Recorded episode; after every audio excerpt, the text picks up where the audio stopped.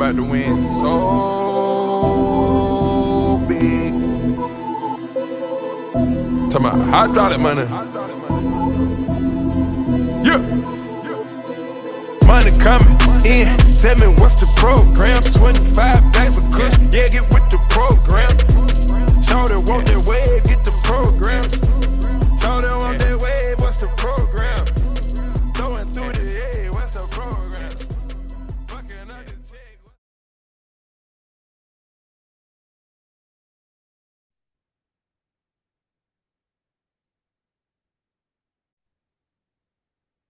Ladies and gentlemen, welcome back. Another week, another episode. It's your boy Dan's Tales from the Terrordome.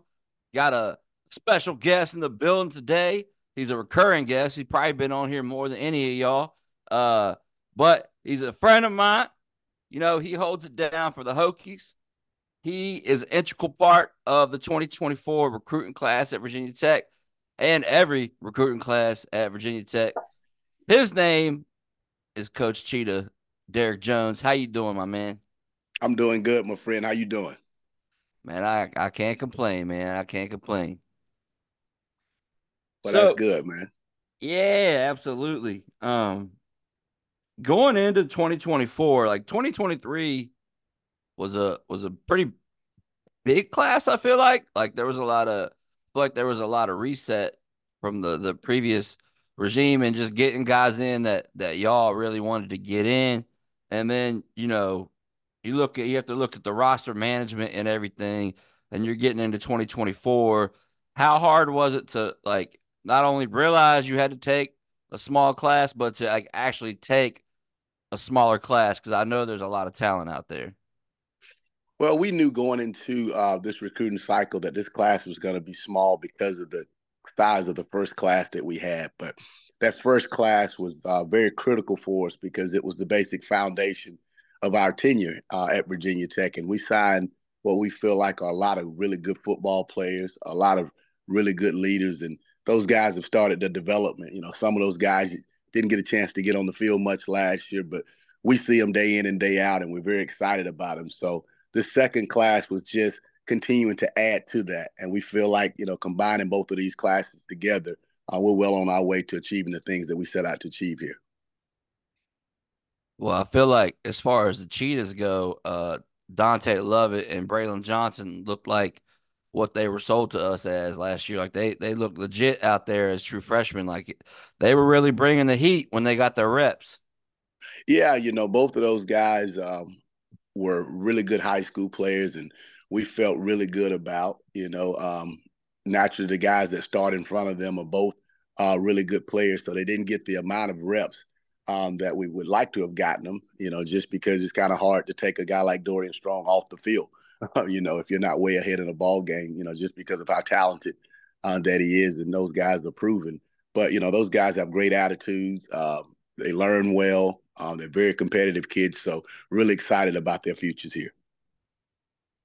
Yeah, and they robbed Dante of an interception at the Military Bowl. He should have had one in the end zone. you know, Um, th- thing about Dante, man, Dante is um, a guy that just has that unique knack for getting his hands on the ball. You know, every other day in practice, you know, he finds a way to get an interception, and you know, he usually tells us that he's going to get one or two, and he usually backs it up.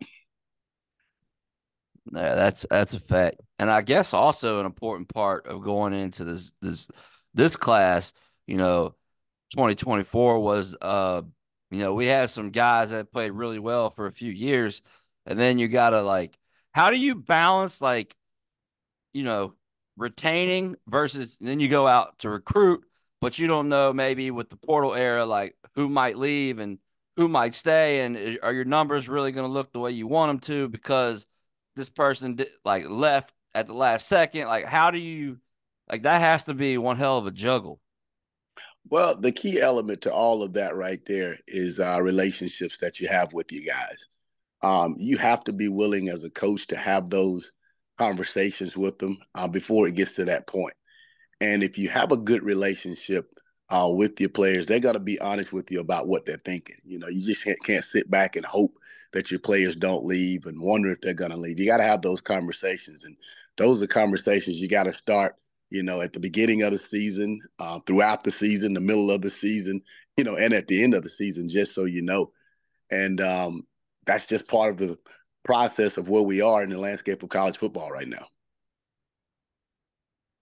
Yeah, and I feel like it's very important to say that, you know, retaining 80 86% of the roster going into 2024 and really the only people that that truly left, like really, except for like one or two, were like people that were like they had no more eligibility left. They were graduating. And I feel like in today's era of college football, that deserves like big, big applause because that's hard to do. Yeah, it goes back to what I said, and, and hats off to my colleagues for having, you know, relationships with their players, uh, the trust of their players, and the players having faith, you know, in us as a staff. Um, and that's a big part of it because we all know that, you know, our first year here wasn't a very good year.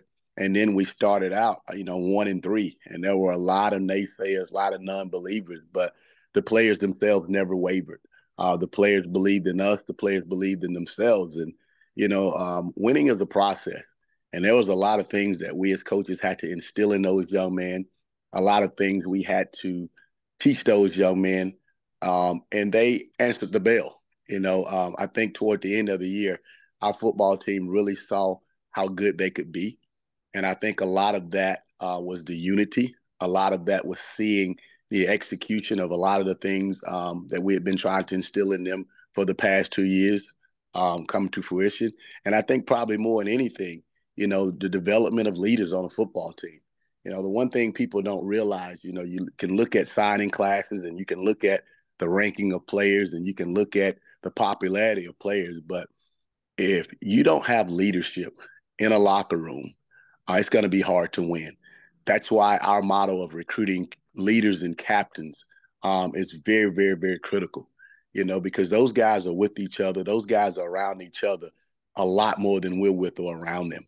And when you don't have quality leaders at every position, uh, guys that do things the right way, guys that aren't afraid to call their teammates out, guys that lead by example, it's going to be hard to win ball games on the field. And you know, a lot of that was adding some of those people to our roster, but at the same time teaching a lot of our guys how to become that.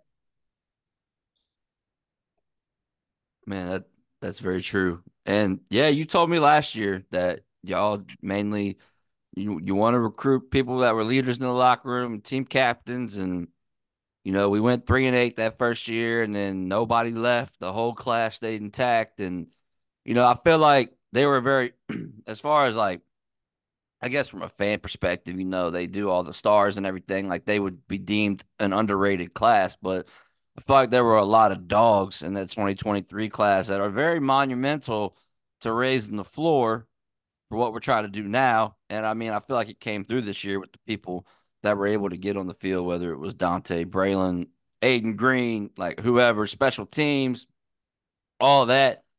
And uh yeah, this was the happiest I'd ever been to go seven and six, Coach. I'll be honest, I was absolutely thrilled to be seven and six. Well, you know, definitely. I've told you before, man. Um, those stars, those rankings, and things like that. Uh, those are for fans to read. You know, as a coach, you have to be good at evaluations. Uh, you have to be good at knowing who fits your roster, uh, and you have to know um, what you want for your blueprint. And um, that's something that we had in place. And you know, we do a really good job on our staff um, of evaluating talent. You know, we check the boxes, we do thorough background checks on them as people and everything, knowing that they're going to be good fits for us in every aspect. Um, guys that are not distractions, guys that do the things that they're supposed to do. Um, and that's what you're seeing a product of. You know, um, I've got a lot of guys that play in the NFL right now that were not highly recruited. They didn't have a lot of stars, but they were good football players. So as a coach, you have to trust what you believe. Um, and you don't need anybody else to believe that. Um, I firmly believe that you're the professional and you're in your position for a reason. So that's kind of what we do. Speaking of the NFL, you got any kids playing in the Super Bowl? No, I don't have um, any of my guys playing in the Super Bowl this year. I got you. Well, me neither. well, you know, we've got well, we've got Jamari uh, naturally, but naturally Jamari yeah. played Pierson, so yeah. we're cheering for him without a doubt. I always uh, laugh because I'm a I'm a Broncos fan, and I've always said the Broncos never draft Hokies, but my division rivals always seem to do so, and that just Chamarri Conner going to the Chiefs was just like par for the course for me. I was like, of course he did, but yeah, I hope he individually balls out. That's for sure. Uh, when it gets when you when it comes to evaluation, and you guys are going to look at kids, and you like look at a kid and you're like, man, he would be really good potentially with a redshirt year. But how do you like how would you decide like to hold that offer or give that offer based on that information? Well, you know, part of a program um, is developing players. And every player that you recruit is not going to be a ready-made product, especially when you start talking about you know, in the offensive and defensive line. A lot of those guys have the talent, um, they have the skill set, but they're not big enough. They're not strong enough. You know, at the corner position, you know, you can look at a guy's uh, length, you can look at his ball skills, um, and a lot of different things. But you know, it takes a while to get good at the things you have to get good at in order to become a player. And to be honest, when you get a roster where it's supposed to be, most of the guys that you're recruiting are going to fit into that mold. I mean, we signed some really good high school players this year, but we've already got some really good high, um, really good college players on our roster right now. Um, you know, I look at Josh Clark and think the world of Josh Clark, but I've got two returning starters at corner. So I don't need Josh Clark to come in right now and be a guy that has to start for us. Um, and you know, when you've been in program for a while, you hope that that's the case at every position. Yeah, working in Northern Virginia, I've heard a lot about Josh Clark, and I'm excited for that kid. And I, I would think that these kids, when they're being recruited, can look at the roster and see like, hey, Dorian's there, you know, uh, Mansoor's there. Like, I'm obviously not. I'm gonna sit. So, like, I feel like they would have to have that knowledge as well coming into it, right? When they choose to accept the offer that Virginia Tech has given them. Well, I can't speak for anybody else, but you know, I'm a very honest recruiter. And the thing I tell every prospect that I recruit that my job as a position coach is to create a climate of competition. And if I've been in a program for two or three years, I should have a climate of competition at my position. So I tell every kid that I'm recruiting that it's going to be difficult for you to come in and play right away because I've got good players. I'm not saying that you can't, um, but it's going to be difficult. And I want guys who embrace and understand that. You know, when you're in the NFL, everybody drafted is good, but guys don't just leave or, or, or quit because of that. If a guy is afraid of the current roster that I have, how in the world can I trust him to cover the opposite team's best receiver? I don't want that guy.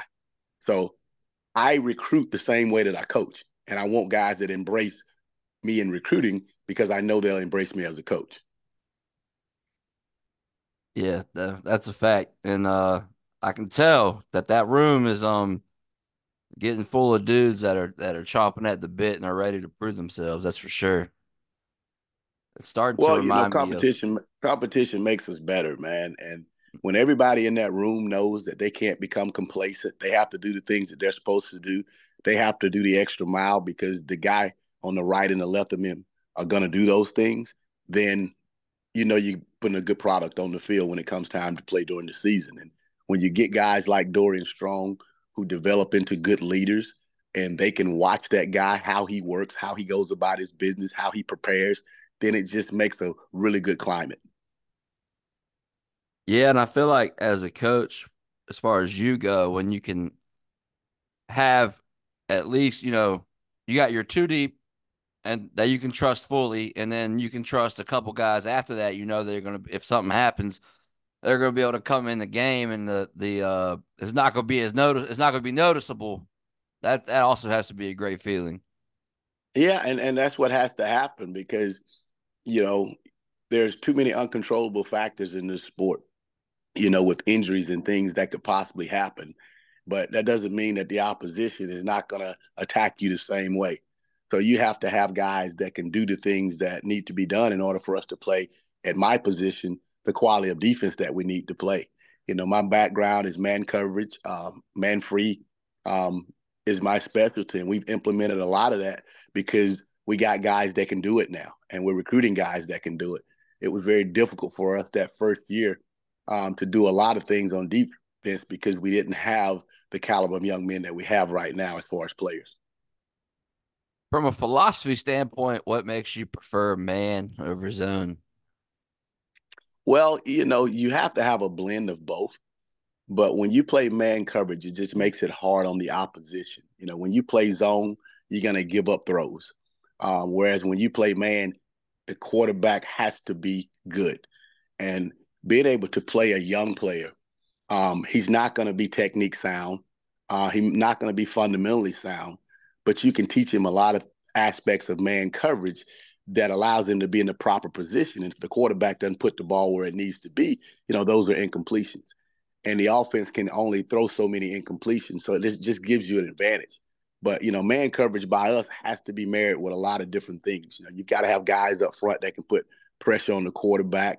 Uh, you've got to have guys in the back end at safety that can cover for you if you do get beat at the line and things like that. But, you know, um, most teams play a lot of zone when they don't have guys that can play man, you know, in my opinion. And um, oftentimes that gives the offense an opportunity to move the ball, um, to control the clock and things like that. You know, we want to be aggressive. We want to make it hard on things. And a lot of that just comes from my background as a player. I played in college for a guy named Joe Lee Dunn um, in the SEC, and that's what we did. So the first day I stepped on campus, that's what I knew, that's what I understood and I played on the number one defense in the nation in college at Ole Miss, so it works. you know, and I've seen other teams that do a lot of it and it works. So that's just my mentality and my philosophy. I see in this class we took what three defensive backs. You had uh, Noah Jenkins kept the Highland Springs connection running strong. Uh, then you had obviously Josh Clark and Quentin Reddish, who I'm actually really excited about. Are are they uh so Josh is a cheetah, but uh, are the other two also cheetahs? are they going with Coach P? Um, no, both of those other two guys are in um, Pierson's room right now. Josh is the only one added to my room because you got to think we added five guys to my room last year. You know that were all freshmen. So uh, my room is young. Um, we felt like Josh was an added piece. You know, gave us a bigger body guy, but in reality, the way we recruit is we recruit versatility. And that's what we call cheetahs. We recruit guys that if they emerge as one of the best football players that we have, we can easily find a way for them to get on the field or look at our situation and see how they can get on the field the fastest. So, you know, Quentin Reddish actually played a lot of corner in high school. Uh, Noah Jenkins was actually a corner when we first started recruiting him out of Highland Springs. And naturally, Josh plays both corner and safety. So all of them are versatile. We've just got them penciled in the depth charts at those positions right now. Yeah, and I mean, as we saw last year, when you guys aren't afraid to, you know, shuffle it around. I know you sent Mansoor back there to safety a couple times. I think I saw uh, Derek get a little work back there. So if it if it has to happen, it will happen. And you guys are not. I'm glad that we have. You know, when you first took the job, you told me you said, "Hey, I'm trying to get people that you know I don't want them to just tell me they're just a corner because I need I might need them to play a couple places. Yeah, you know, uh, the recruiting philosophy is man, you recruit football players. You recruit guys that can tackle, you recruit guys that can run, you recruit guys that have ball skills, and that enables you to be able to get your best football players on the field. You know, Mansoor Delane actually came to us as a safety, you know, on the depth chart, and we all know his story as a freshman. You know, he ended up being the best corner that we had, you know, once he got on the field um, and that's the position that he plays now. But you know, we know that he can quickly go back there and play safety if need be. So, you know, we'll evaluate and see, you know, who are our best four guys. Period. And the best four guys, we're going to find a way to get on the field. And then after that, who's the fifth guy? Who's the sixth guy? Who's the seventh guy? So it really doesn't matter where they're penciled at on the depth chart. We're going to find a way to get our fifth, sixth, and seventh guy on the field if they're the fifth, sixth, and seventh guy.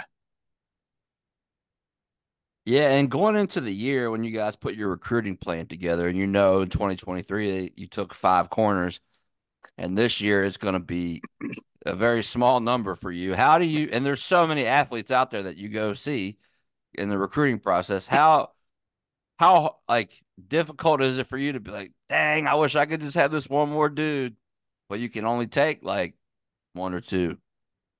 Well, you're talking to a guy that's been married for 24 years, man. So it's really no different than being married. You know, oh, there's a no. lot of pretty women in the world, but my wife is my wife for a reason, and uh, that's just the philosophy. You know, you can't get them all.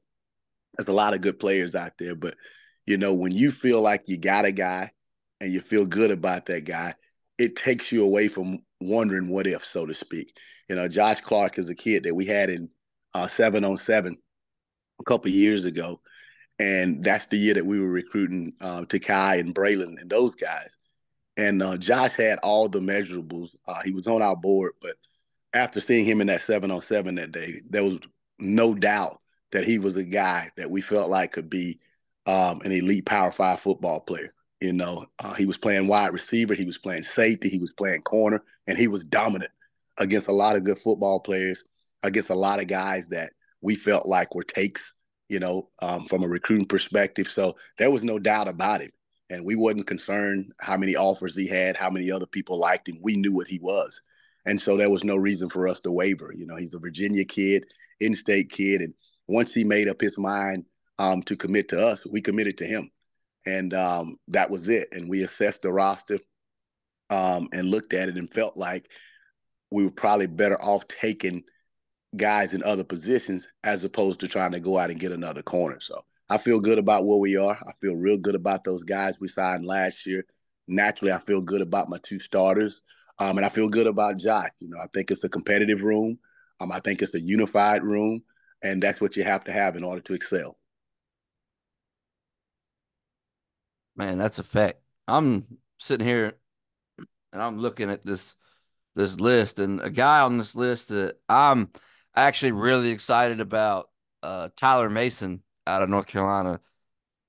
He, I know he only played single A ball, but he was averaging like 13 yards per carry. I mean, cooking dudes is cooking dudes. I don't think it matters what level it's at. But what what made y'all look at this kid and be like, hey, we know he plays single A ball, but we're we're we're taking a chance on him anyway. We're going to give him the offer you know, Tyler's just a dominant athlete. You know, Tyler doesn't just excel at football; he's he excels at basketball.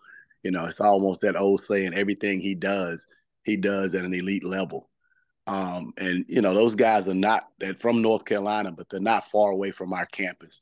You know, in Mount Airy, and um, I don't think the guy had a bad game. You know, he set multiple records as far as touchdowns records, and you know, one of the best basketball players in the state so when you get guys like that that are good football players, you don't second guess it at all. You know, I don't care if he's playing one A ball or six or seven A ball. It doesn't matter. A good football player is a good football player, and we felt like he was the guy that helped us to elevate our roster. You know, I feel the same way. I, I'm looking. I mean, the, we talk about the footprint, man, and everybody, Virginia, Virginia, Virginia, Virginia, Georgia, uh, New Jersey, Ohio. Uh, I think the furthest we went was Davie down in Florida.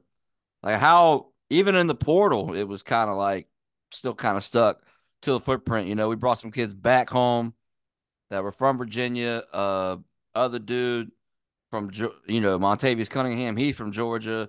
Uh, Peebles, nasty defensive lineman, he's from North Carolina, and he played at Duke, so I know that your relationship came into play there because you had a little familiarity.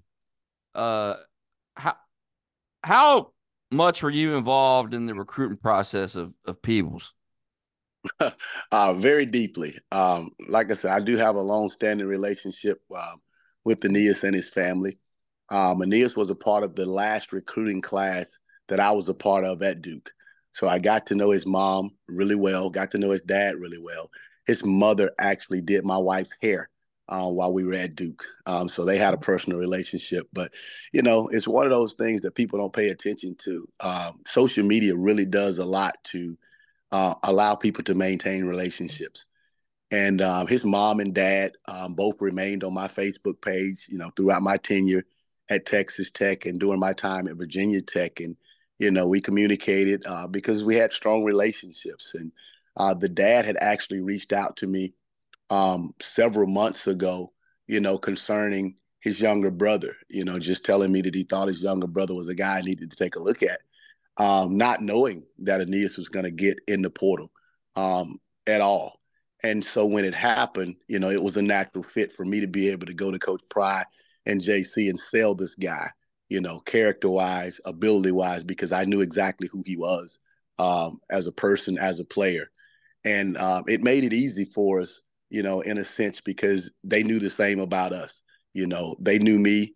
Um, they knew my relationship with Coach Pry, and they trusted my word when I talked about the caliber of men that I work with and the caliber of young men that we've recruited to bring into this program, in addition to some of the kids that were already in this program when we came here that are still on our roster.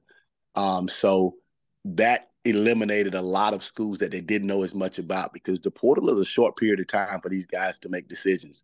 You know, it's not a long courtship. And for us, even, you have to have prior relationships with guys um, to know that they're guys that are going to fit what you're building. You just can't go out and grab a guy that gets into the portal if you don't know something about him.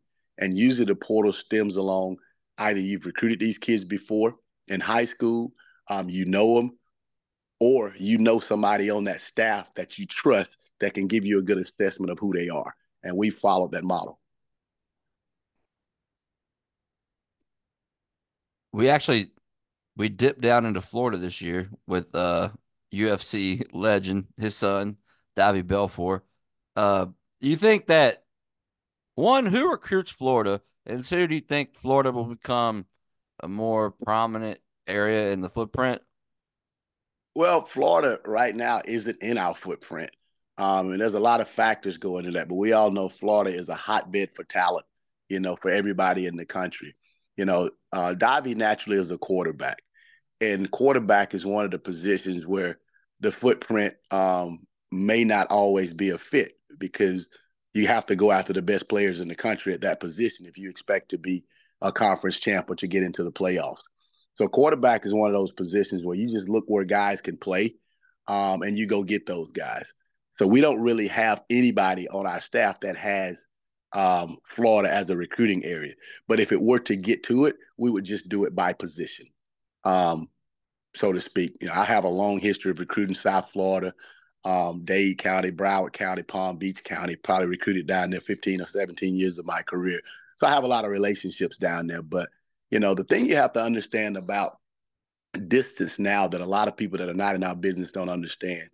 The further away you go from home to recruit kids um, in the world of NIL, the less likely a lot of those kids are to possibly try to go back home when they start making plays because there are so many uh, opportunities for homegrown guys or guys that are close to where they're playing. You think about a car dealer um, that wants to have a young man to represent his car dealership, he's probably going to look for somebody from his area. And so, with us being in Virginia, having a lot of kids from Richmond, having a lot of kids from Virginia Beach, having a lot of kids from Northern Virginia, the probability of a car dealer in Northern Virginia, in Richmond, in Virginia Beach, putting a player other than a quarterback on a billboard and giving them some type of deal is very unlikely. And that's the case all over the country. So if you look at the landscape of college football, you're seeing a lot of young men that were recruited all across the country, far away from home, inching back closer to home for those opportunities. And you just have to look at that on the front end. The other thing, the closer kids are to us in our footprint, the more we get to know about them, their families, and the more they get to know about us, our families, our staff, and things like that. And those things are more important now than ever in the recruiting process. So there's a lot of different reasons why you don't see us going all over the country to recruit because you got to look at the big picture of things. Yeah, that's a fact. One thousand percent. And that I would agree on the on the quarterback thing. It really doesn't matter. I think it's that being like the like you know, like top three most important position on the team. you yeah, it does like, if you can if you can go quarterback like, is a quarterback, as we know, is a glamour position. And it's always been a glamour position. It's always going to be a glamour position. So everybody loves the quarterback. Uh, you come to media day, other than the head coach, that guy's gonna have the longest line. you know, uh, when it comes down to it, and that's just the way that it goes. And uh, those guys are popular. That's a popular position, and it's just kind of what goes with the territory. Absolutely, and a dude that I'm actually very he moved way up my my list of my wish list when I when I watched his interview was Emmett Laws. Any man that is willing to take a train five hours every day or however long it was, just so he can make better for himself and study and play football, then that dude, you know, he got a spot on my team personally because that that's crazy dedication for a kid that age to wake up 4 a.m. every day just to get to a school where he knows is going to get him the best opportunity to make it out. Yeah, it goes back to what we were talking about early. You know, when you're recruiting, you look at uh, the makeup of young men, and that young man is a captain. Everything you just talked about is the definition of a captain a guy going above and beyond, a guy making sacrifices, a guy doing things that are necessary in order for him to be as good as he can be. So we realized looking at his story, in addition to him being a good football player, that he's going to be a good locker room guy for us. Uh, he will be a captain at Virginia Tech. We firmly believe that. Um, and he's going to be a competitive guy. But uh, he's also a really, really good football player. So we're glad to have him in that aspect as well. Yeah. And, uh, you know, Fontel got himself two new really good ones too. And Keylen Adams and Chance Wiggins, they were, um, especially, you know, feel like they were both very highly touted, highly sought after recruits. And a lot of the, I'm not going to say the big boys because we got to change that narrative. Virginia Tech is a big boy. We're, not going to get big boy. So therefore, we we were able to keep keep them safe in our own backyard from these other people that might have came around trying to poach. So I'm glad that we were able to keep those two highly talented and highly high character guys to come to the Hokies. Yeah, you know, first thing, you know, both of those guys are Virginia kids. Um, they were two of the better players in the state of Virginia. And that's what we've got to do at Virginia Tech in order to give ourselves an opportunity to compete um, at a national level. You know, we've got to recruit the best players that are in our state. And we want to be in conversations in the recruiting process with everybody else in the country because you can't sit there and take a backseat to anybody um, if you expect to be a conference champion or contending for a national championship. And that is our goal at Virginia Tech. You know, we're not content with a seven win season. It's a part of the process, but that's not our goal. You know, the first year we got here, it was hard for us to get into conversations with a lot of the top players in the state of Virginia just because they didn't look at Virginia Tech as a winning program. And these young men um, looked at us, even winning three ball games the season before, even when we were one and three, and they stayed firm, you know, in their commitments um, with us. And they were solid guys throughout the process, even though a lot of other people in America came after them. And that's what we want. We want guys that other people want. You know, we want foot, good, good football players um, that we see that we identify that fits our program, and we expect other people to see that as well. But you know, Fontel is an excellent recruiter. Um, he's an excellent relationship guy. You know, he's very well connected. He does a really good job with not only the kids but their parents, their high school coaches, and people that are helping them to make the decisions. And that's what it boils down to.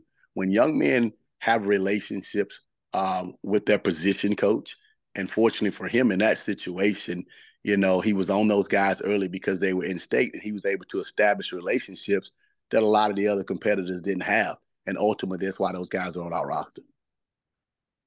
Yeah, I, obviously, I won't say any names, but I was talking about some future kids the other day, and I was like, I think we got a good shot. And somebody was like, What makes you so confident? And I was like, Because I haven't seen Fontel Mines lose yet. uh, he does a good job, man. It, it's, it's, it's, amazing what you know when you look at his resume. You know, he played um, at the University of Virginia. He's coached at Richmond. He's coached at James Madison. He's coached at Old Dominion. Uh, he's from Richmond. You know, when you go on the road with this guy, there's not a school that you go into that he didn't know somebody personally um, from either his playing days or that he's met throughout his tenure here. And um, he just knows how to maneuver his way around to be able to find the people that you need to find to help make decisions in the process. And being a guy that had hardly any background of recruiting the state of Virginia, he's been a huge asset to me. I know, um, as far as that, he's probably more connected in the state of Virginia than anybody on our staff, and he helps all of us out, you know, because of that. But as a staff, man, we do a really good job of uh, teamwork when it comes to the recruiting process. Uh, we are program. We don't recruit a lot of people, so it enables us to be able to use our people to maintain multiple relationships. You know, when you look at a lot of the parents of the young men that we signed this year, there are a lot of different guys uh, on our staff that those parents feel like they can pick up the phone and call if they need something. They feel like they're connected with, whether it be on social media or whether it just be, you know, uh, a wife being connected to our wives. You know, we do a really good job of involving our whole families in the recruiting process, and those things make a difference. You know, when people come calling or people come looking to try to get guys to leave your roster, those things are the things that matter. Yeah, no, absolutely. That I was gonna say, I was gonna make a point earlier that I feel like, you know, when you look at a recruit like on online, like they'll have a main recruiter and a secondary listed, but I feel like every coach on the staff recruits every kid because you know they come in at least for their official visits and like their or their junior days or whatever and they're interacting with all of you. So everybody makes a makes a difference in whether that kid comes or not. Well the thing you got to understand when you mention that uh, primary recruiter secondary recruiter whoever's writing this stuff doesn't talk to us so they don't really don't know who's the primary recruiter the secondary recruiter uh, there's no such thing as a primary recruiter and a secondary recruiter. You know, you have to look at a recruit, um, and when you're being thorough, when you're attention to detail, you assess a kid, you assess his family, and you see what connections there are, and you use those connections. I mean, a, a young man's mother could be sorority affiliated, and my wife is not on our staff, but my wife may be a part of that sorority. We're going to have her involved in that process when those people come to campus. I'm a fraternity guy. Coach Marv is a fraternity guy. So we're going to relate to any men in the recruiting process that are fraternity guys. You start looking at where guys played college football, where guys went to college. There's so many things that you have to look at and see how you can find connections that nobody writing any articles have any idea about. You know, again, those are just things that you see on the surface. But we do a really good job on our staff of finding every edge that we can have in the recruiting process to give us an advantage. Absolutely. And I see, you know, I know you went to Ole Miss, you're from South Carolina, you got, you know, SEC country roots down in the Southeast. Uh, we got Sam Brumfield coming in from Mississippi, and we got Montavious Cunningham coming in from Georgia. How much did your Southern connections play into those two coming to us in the portal at two positions that absolutely make a difference for us moving forward. Well, well, Cunningham was uh, probably more Brad Davis, um, being a Georgia guy. Um, Coach Davis is an analyst on our staff, had some connections there. So he was involved in that process. I really wasn't involved in that process at, at all. And Sam Brumfield actually was a young man that Coach Marv had a prior relationship with through the recruiting process. And then you got to take a look at, you know, he's from Mississippi. I played in Mississippi. Uh, my wife is from Mississippi. Um, but more than anything, we got Jaylen Lane, who played at Middle Tennessee with him um, as an ambassador for this program for us. And those are the type of things that make a difference. You know, when we're not involved and those two young men are on the phone, he's asking Jaylen Lane about Coach Marv as a coach, about Coach Pry as a coach, you know, about the rest of us as coaches. He's asking about the locker room. He's asking about the teammates. He's asking about the culture.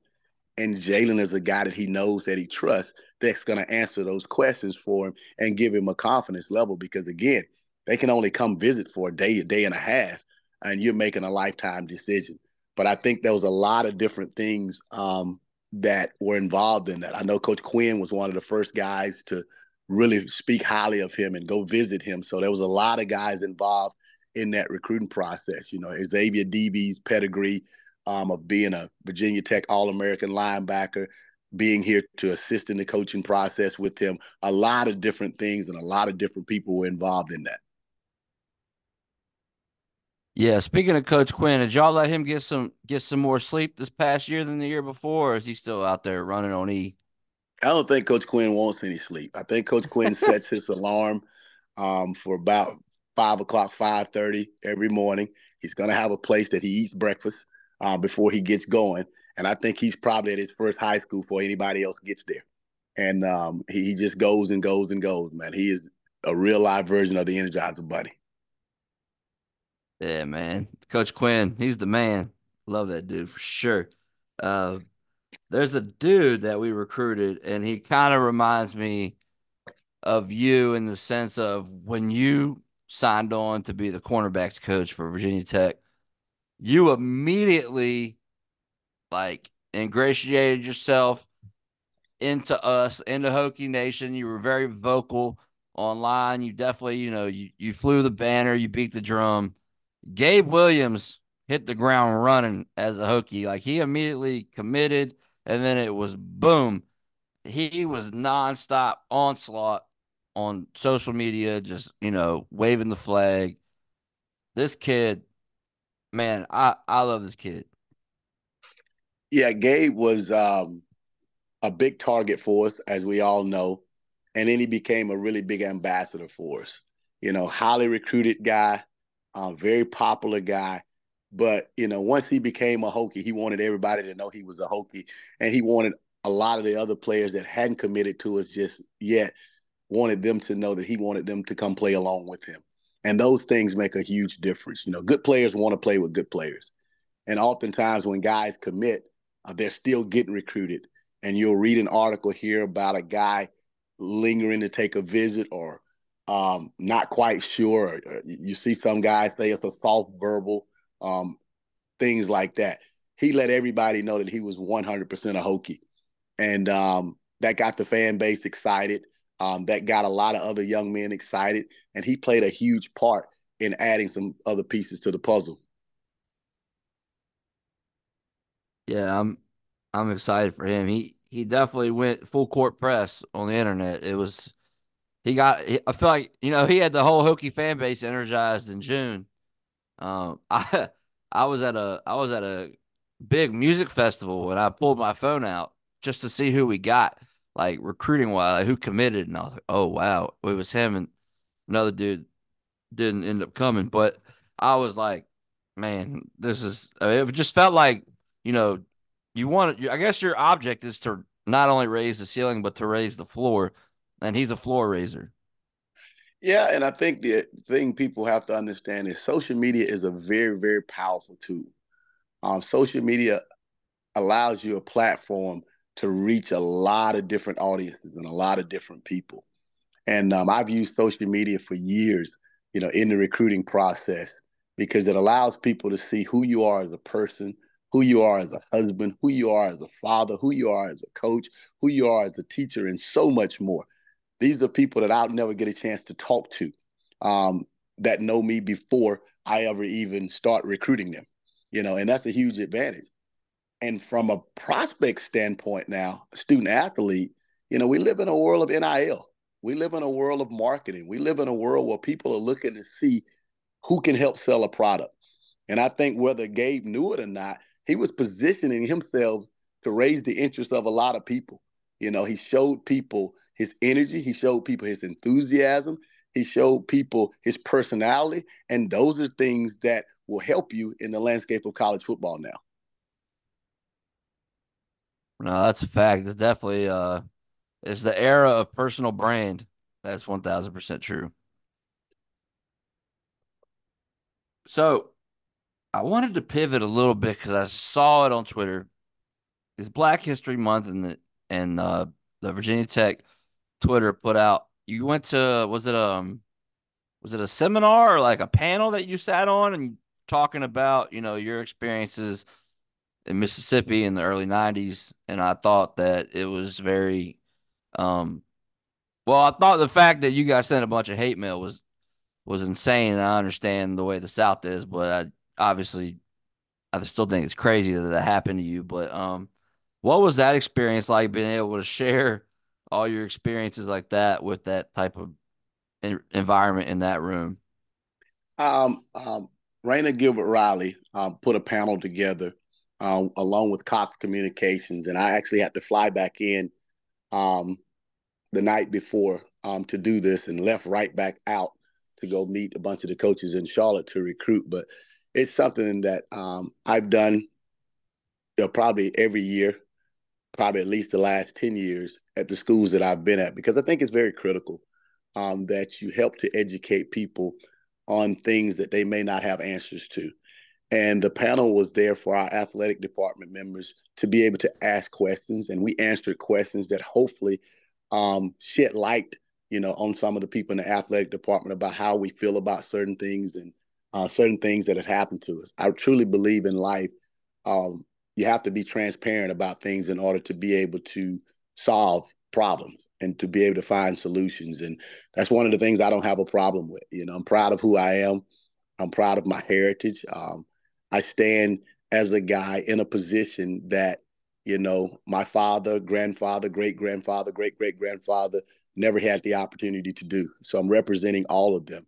And I try to represent all of them in a way that they'll be proud of. But at the same time, as a leader, as a coach, the best thing you can be is a walking example. And it's not necessarily just about black and white, it's about being a man. And um, I'm proud of who I am. Um, who I am is different than anybody else and I'm okay with that. Matter of fact, I'm very proud of that, that I am um, different than everybody else. But for me, anything that I can do when I'm a part of an organization um, to help out, to allow us to be progressive, I'm going to make the sacrifices to do it. Yeah, that's uh, that's important. I'm blessed. I always give credit to my mom because I come from a very, very like small town in Virginia, and it's very white. And I think, you know, I probably went to school with like like five Latinos and like I I had two black kids in my class. And but my mom, she we always traveled. She always took me all sorts of different places. So I got to see different walks of life, like everywhere. And you, you experience different cultures, whether it was the Dominican or Mexico or even you know Canada, the Bahamas, all these places. So like I never ever had like that. I was always curious to learn. Like I'm very, I always I ask a lot of questions. Probably why I have a podcast because I just like I'm very inquisitive, and I uh I think it it helped me out a lot as far as like being aware of what's going on in the world, and that's only gotten better for me. I guess as I've gotten older, like I've I've learned way more because you you know you what you're taught in school is what you're taught in school, but then what you learn elsewhere is I feel like it's the real truth. So I'm very yeah, I always have to thank my mom for making me well traveled and well versed in the world. You know, for me, um, I'm from a small town. I'm in South Carolina myself. Um, and being a part of so many different sports teams growing up, you know, you really see things from a different set of lenses. Um, you know, I'm an 80s school kid for the most part, graduated in the early 90s. And, you know, I'm pretty sure there was still a lot of um, racism in the South. Like my mom and dad uh, went to segregated high schools and graduated from segregated high schools. So, being offspring of them, a lot of the people that I went to high school with, um, their parents also went to segregated schools and they may have thought differently. But when you play sports and you're on a team, you're in a locker room, it eliminates a lot of that, you know, because you have to be on one accord with so many different people in order to achieve a goal. And I think over time, that helps people that play sports um, to see things a little bit differently. And even going to college. You know, um, there was a lot of bad things said about the state of Mississippi, um, a lot of bad history in the state of Mississippi. And even at that time, a lot of bad things said about the University of Mississippi because the rebel flag was still being flown um, at that time at games or whatever. But, you know, it's been, it was one of the best experiences of my life, You know, I never once experienced any racism, you know, during my time in um, Mississippi, you know, and I feel like racism is everywhere, but you can't stereotype racism. Um, racism is people, you know, it's not a place. And each individual person has to take a look in the mirror and say, you know, um, what's the benefit? Me personally, um, I'm fortunate that my parents uh, raised me in a way that all people are the same. And my mom and my dad both taught me that you judge people on how they treat you, not what anybody else say about them. So I've just always kept that philosophy. Yeah, no, we we we uh we align on that one perfectly. That's that's a fact. Well, coach, what I guess my last recruiting question would be, you know, 2023 was the first class. Now we're 2024 is in the books. How much I guess what was the biggest difference between recruiting the last class versus recruiting this class as far as something that may have made it easier as far as getting in contact? Like, do you feel like more coaches and schools reach out to you now than you having to go to them in 2023 and introduce yourself and be like, hey, this is who I am, this is what I'm here for?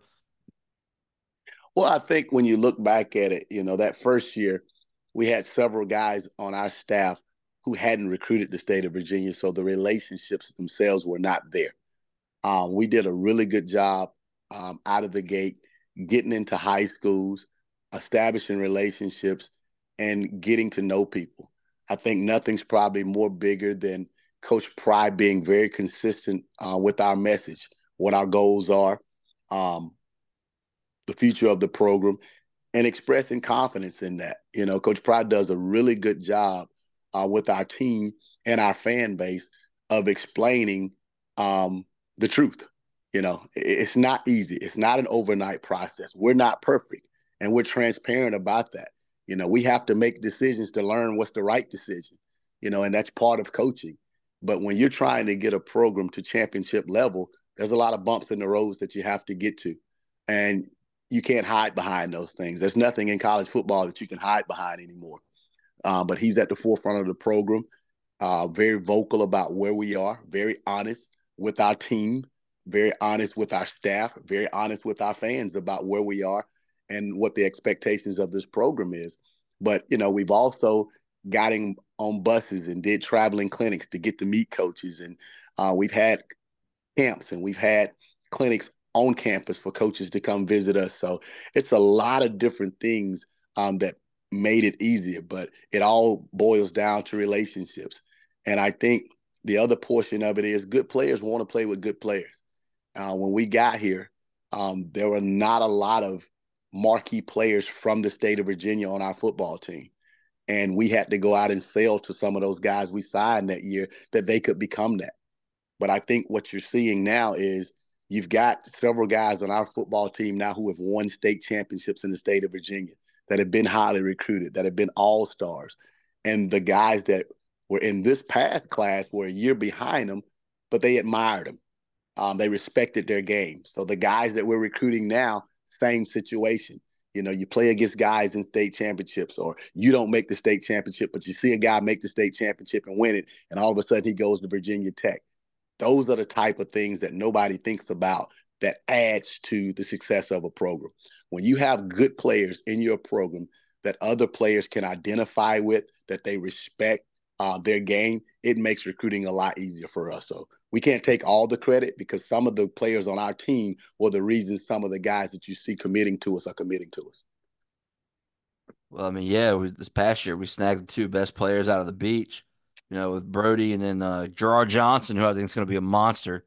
And then uh, I feel like the portal, I call it the, it's the the king of second chances for Virginia Tech because there were a lot of kids that got recruited or didn't get recruited by us before y'all got there that should have been that are now you know coming back like uh, APR and uh, Kamari Copeland, Kevin Gill, Kelvin Gilliam, Highland Springs kid as well. Like just it's um it's been awesome to see the fact you know just uh you know if we miss on a kid in the in the high school recruiting cycle, I just think you know what I know that Cheetah and them are going to keep those relationships strong, and if they do end up entering the portal because it didn't work out where they chose to go, that Virginia Tech is still a strong destination for those individuals. So, well, the so biggest recruiting tool out there is success.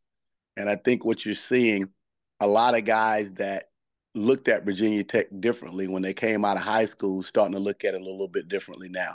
You know, when you show signs of success and when people can look at a program and see that they're on the upswing or that they're already a top tier program, that just naturally sparks their interest. And if you look at all of those kids, yeah, it goes back to what I said a few minutes ago. All of those young men that transferred here had people on the roster that they personally knew, that they personally respected as football players. And that stuff goes a long, long way when guys look and say, you know what, I want to go play with a couple more springers. You know, I know the tradition of our high school program. Now there's four guys from this particular program going there. I want to be a part of that too. You know, and then again, I go back to the NIL piece of it. You know, a lot of those guys you called out played uh, college football a long, long way from home. you know, when you start looking at opportunities to market yourself and to market your name, image, likeness, there's no place like home. Yeah, no that that's a fact, one thousand percent. Um, and uh, at Virginia Tech, does feel like home. I'm actually headed there this weekend. Uh, definitely, it's my home away from home. I always feel very comfortable in Blacksburg. So, absolutely, Coach Cheetah. Another signing day is in the books, man. Uh, the floor has been raised, and in return, the ceiling will also raise. I'm excited for spring ball. You know, I'm sure you're excited for spring ball. You got the hunger drills getting active right now. See them dudes out there sweating. Coach Galt losing his voice. The Hokies are back. Uh, you know, pretty soon we'll be uh we'll be kicking it off in Nashville. so uh thank you for your time today, man. I, I, I appreciate you as a person, as a coach, as a friend, and I'm glad that you took the time out of your busy schedule to come on here and let these people know about the, the intricacies of our recruiting class and uh just what you've been up to.